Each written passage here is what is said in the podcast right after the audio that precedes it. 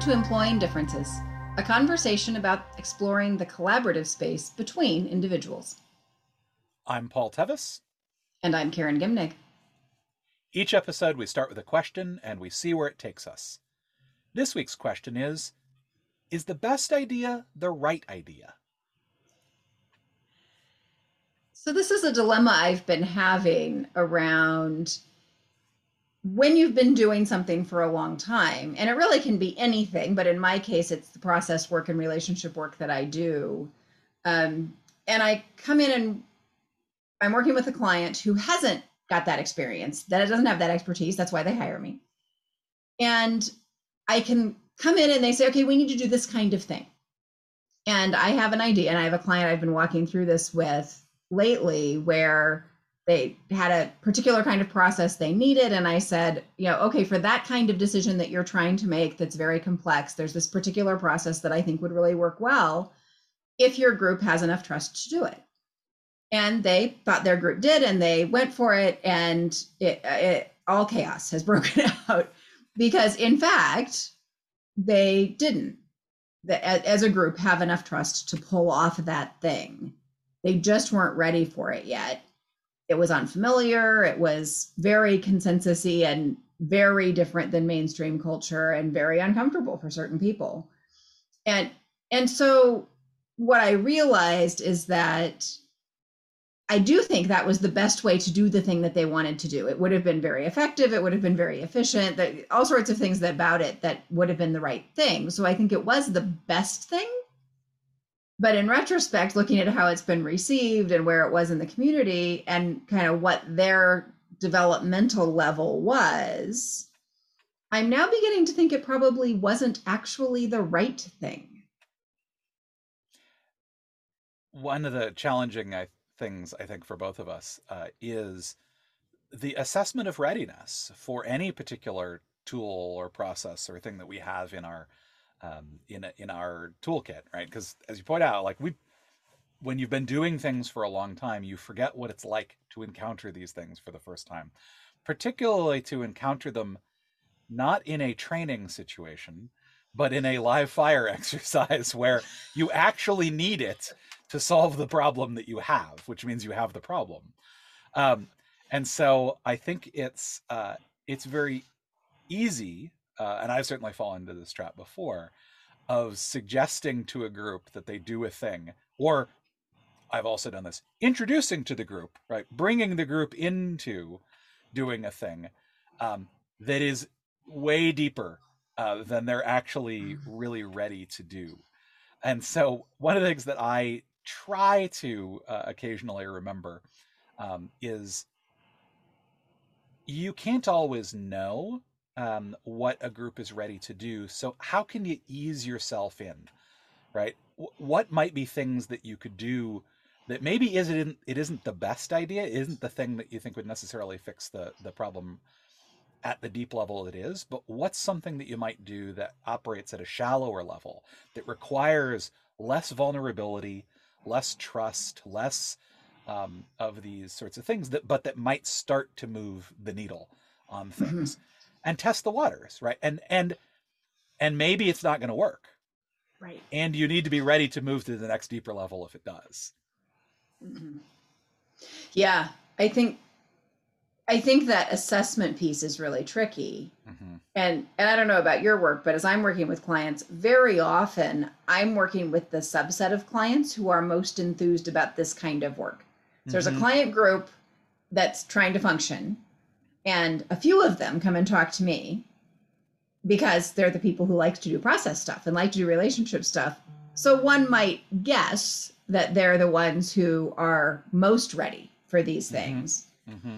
And so there's this tricky bit about sort of giving them what they're ready for, but also I think there's a piece about helping them assess their group too. Mm-hmm. And that part of doing my own work is figuring out how to be the person that can function well in the group that I'm in. Mm-hmm.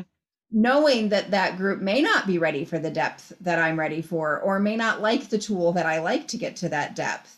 Um, you and I have talked before about nonviolent communication as something that often in groups, some folks think it's fabulous. Mm-hmm. And and as long as they do their thing themselves, it is fabulous and it works well. But the minute that they start saying, well, if you're not doing this with us, there's something wrong with you, you're part mm-hmm. of the mm-hmm. problem, you should be liking this. That's where a, a good thing, which NVC, nonviolent communication, is a good thing, but it's probably not the right thing if you've got a community that not, you know, where some people aren't enthusiastic about it. And I feel like that that just plays out over and over again in communities. And it can be true of um, you know, a new roof. The mm-hmm. the most ecological, longest lasting, the best roof.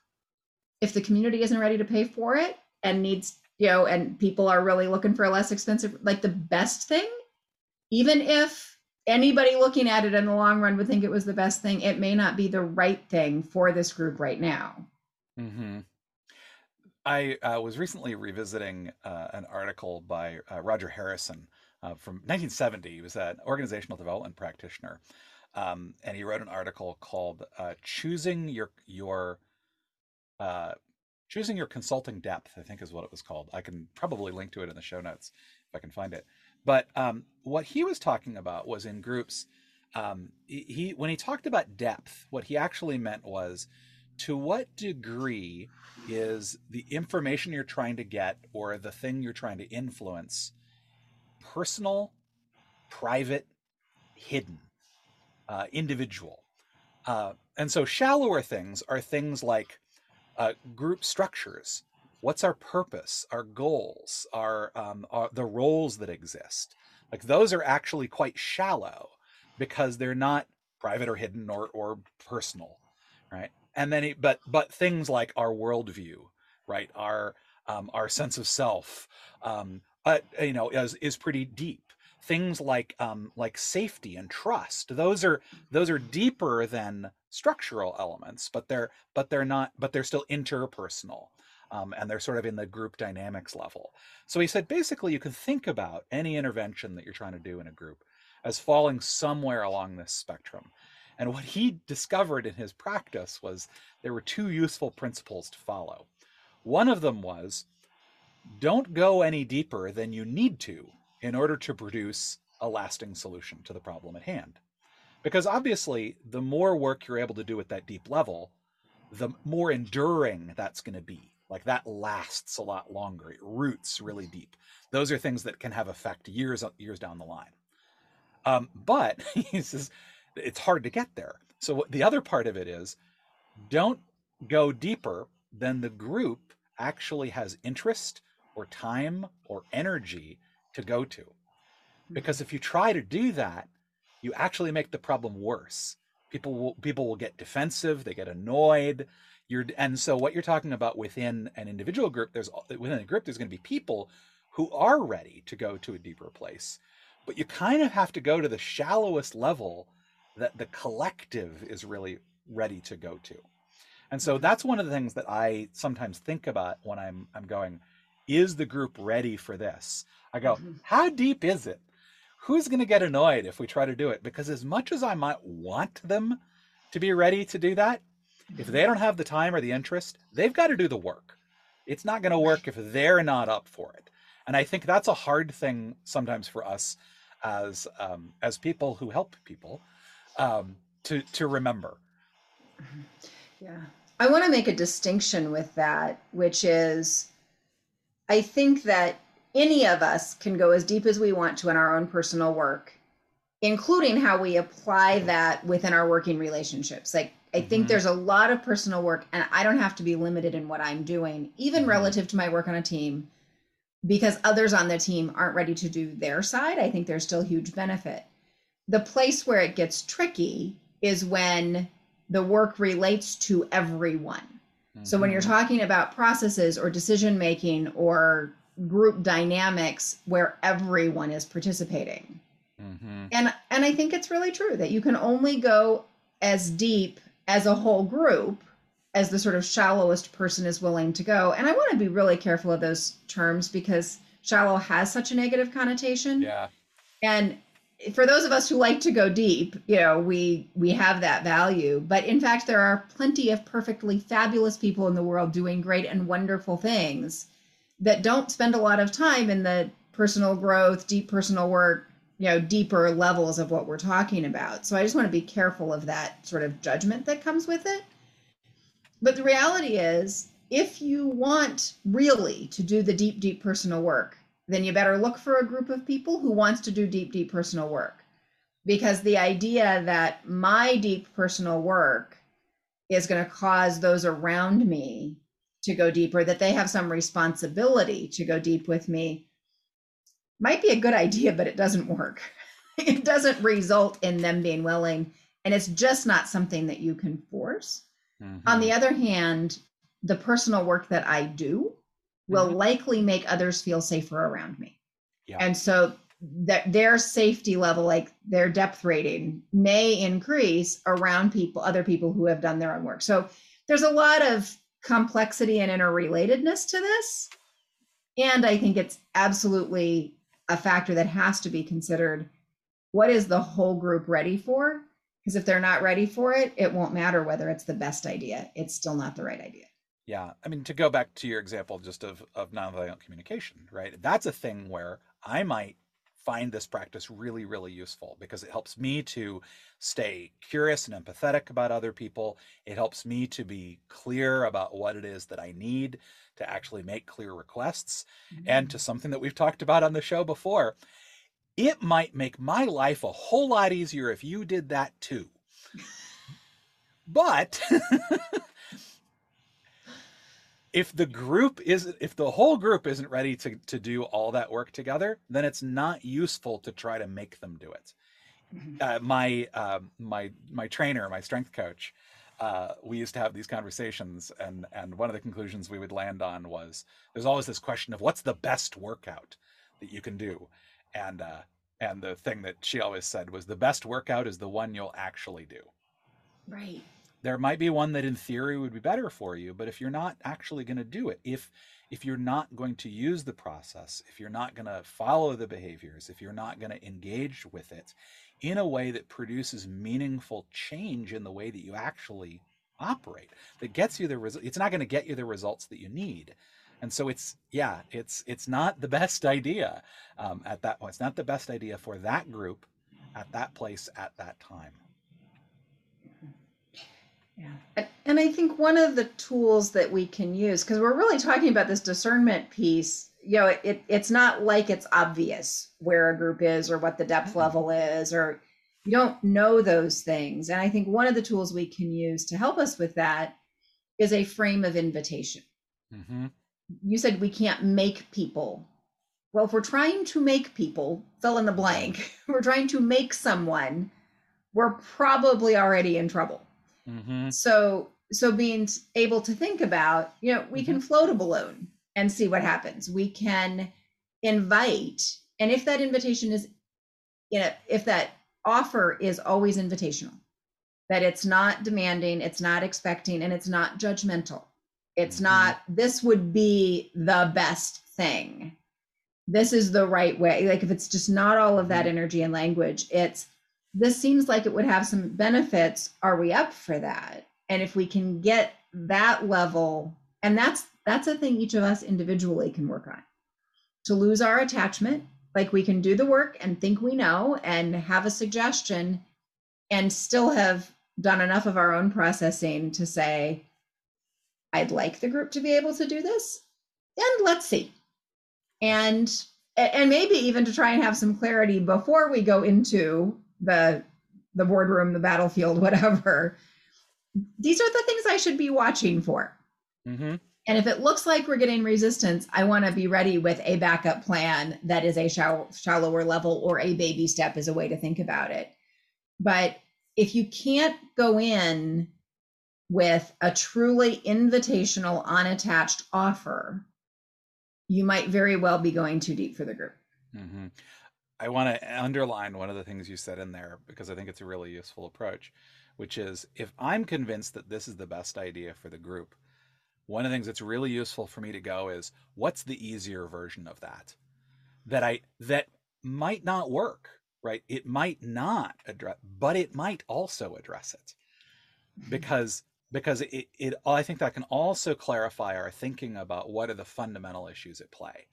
Um, Mhm. And so actually being able to go, and in fact, what's the shallowest version of this that I think could possibly work?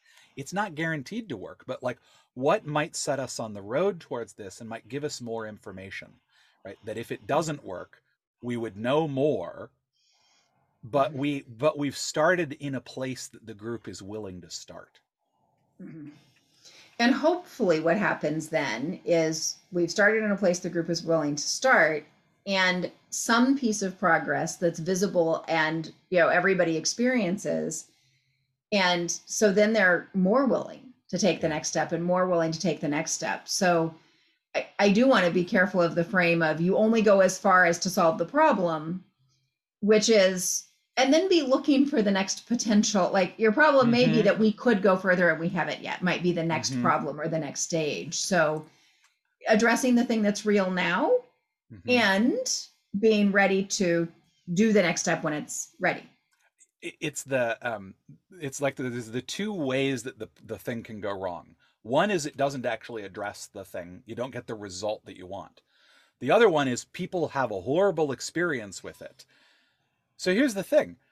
Try to do it so that you only fail in one of those ways. And ideally it's that we failed to get the result we wanted right? So the idea is starting where the group is willing to you might not get the result but people at least didn't get defensive didn't have a, a terrible experience with it. They're still they're now st- you've not decreased their willingness to try something.